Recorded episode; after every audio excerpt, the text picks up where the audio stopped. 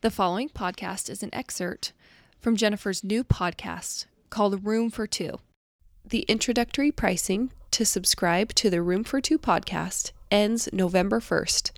We wanted to make sure that you have a chance to subscribe at the lower price, while the cost is still $79 for the annual subscription and $7.99 for the monthly subscription.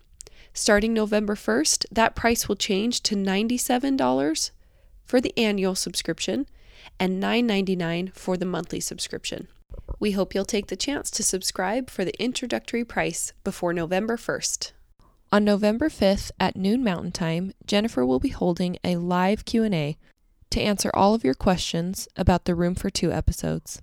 This will be held in the exclusive Facebook group for annual subscribers to the Room for 2 podcast. So if you aren't an annual subscriber yet, make sure you sign up today.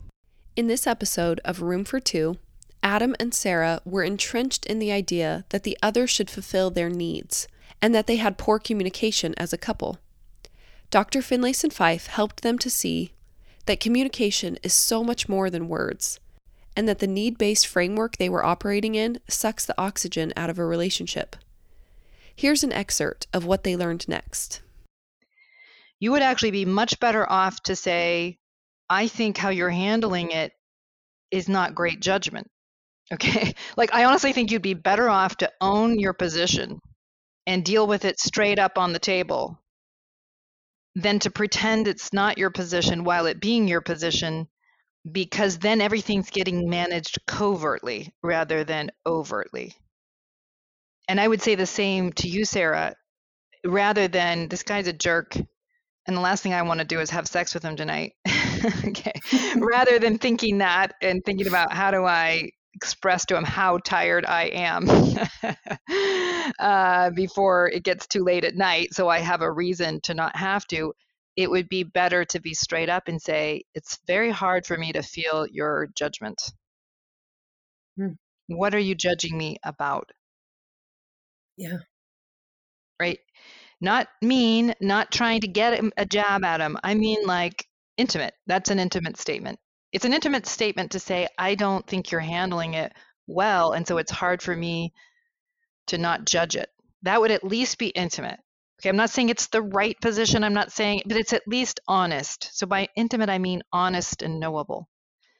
For you sarah to say i feel your condescension it's hard for me to feel open to you or to like you. Tell me why are you judging me about mm. this because it's about like can we be straight with each other? Honesty's yeah. hard because you have to walk right towards the invalidation and you were both clear right at the beginning. You each like validation. I want to feel validated emotionally. I want to feel validated sexually. But in order to get more of it you have to be willing to have less of it up front you have to confront that you have less of it up front do you see? What are you judging me about or I think one of the reasons you hide it, Adam, is that you don't want to take responsibility for your judgment. Because if you were to say, look, I think you're being lame about this, well, first of all, you'd get more of Sarah's anger and invalidation, very likely. She might take you to task for your position. It might mean you look at yourself. It might mean you have to look at, or that Sarah might have to look at herself. So meaning a lot it's much easier to just wall and resent and have a connection of contempt and judgment and power struggle than one of openness and honesty.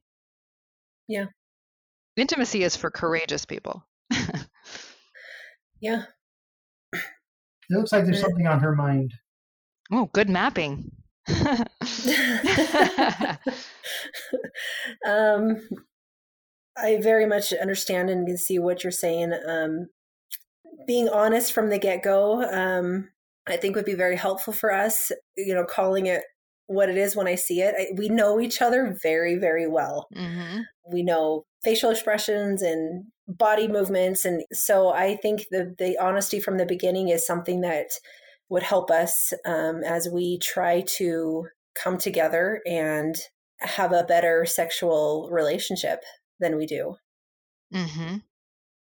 And you want the honesty, you know, a lot of times people can take this idea and they can use it to as another weapon in their arsenal, right? They can use on in the name of honesty. I'm just being honest, you know, I think your idea is stupid. okay.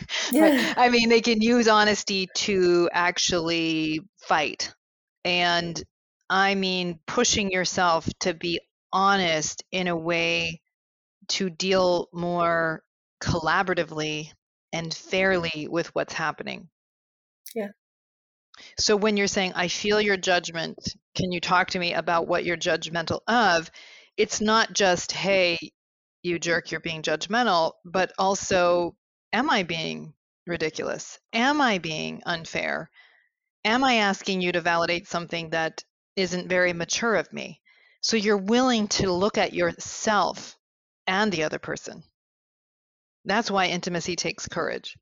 You're willing, you know, as I talk about in some of my online courses, you have to, as Einstein said, you have to raise your level of intelligence to solve a problem. You have to raise it above the level at which the problem was created.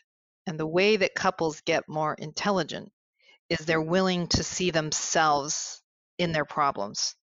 And most of us are looking for validation so eagerly and so self righteously that we don't settle down enough to look at how we are participating in the invalidation we keep getting. Hmm. And it hurts at first, but there's nothing better than raising the IQ of the couple because you're able to actually operate at a different level, one that creates deeper self respect, deeper respect for the other person, and then more safety. That's not my favorite word, but I'm just using it because it's come up a lot. Like more mm-hmm. freedom, more ease, more comfort, because there's nothing to hide anymore. You know, you're not hiding from truths and hiding from each other, which you're both talking about has been kind of a fundamental part of your style of relating. Walls are often about resentment and they're often about hiding. Well, there's been a lot of hiding, I think, Mhm. um, and resentment built over the years. And I'm okay to take an honest look at those things and have those honest conversations because I enjoy growing and seeing that honest look at myself. Um, you know, if I'm contributing anything, I'm okay to have those conversations, you know, which is why I'm on here with you. You know, I, I, I Yes. wanting to be able to see things from a different point of view that I haven't been able to have before. Yeah. Um, but you know, how do we use this information and apply it to you know everyday life of um, when that next situation comes up of disconnect or you know him wanting Mhm. to be sexual with me and I'm going uh you know I'm I'm just not feeling that hmm um I th- Okay, good. think he has Good. So maybe what we could do, a lot of people tell me doing role plays helps them a lot to kind of map the more mature frame. So just going back to what I said I would help you with earlier, which is this idea of safety or feeling more freedom to be open. The thing that creates that is not the other person. Now, the other person is a part of it. They're a part of whether or not you desire to stay open and knowable with the other person. If they're exuding contempt all the time, you're going to think, you know, it's not really good judgment or fun to hang out with you. okay. But the source of safety in relationships comes primarily within oneself. Mhm. The reason why people feel vulnerable in the bad way in their relationships or that they want to wall off or they are angry about the sexual validation they can't get is because they've given over too much of their sense of self to the other person and to the other person's approval and haven't worked enough to establish an honest approval of themselves. And so they're looking often resentfully to the other person to get that approval. And when they don't feel safe, they're like, if I tell him what I really think or I tell her what I really want, I'm going to be met with judgment, harshness, criticism. So I don't dare be open with them. I'm putting up my wall. It hurts too much. Yeah. The antidote is not you know, arm twisting the other person into validation. It comes from looking at your own behavior enough, your own desire to get something from the other. And instead of doing that, looking at how do I feel about what I'm doing? He or she doesn't like it. What do I think about their position? To access the rest of this episode and more coaching sessions like this one, visit the link to the website in the show notes below. There you can learn more about the podcast and subscribe to it. Become an annual subscriber today. Annual subscribers receive exclusive benefits that you can't get anywhere else, including an opportunity for a free coaching call with Dr. Finlayson Fife, priority access to her live events, a free 30 minute e course on creating a better sex life, and bonus content such as episodes and Facebook Lives. We are so excited about launching Room for Two and giving you access to more of Dr. Finlayson Fife's wisdom and insight. We hope that you'll subscribe, listen, and gain value from the episodes.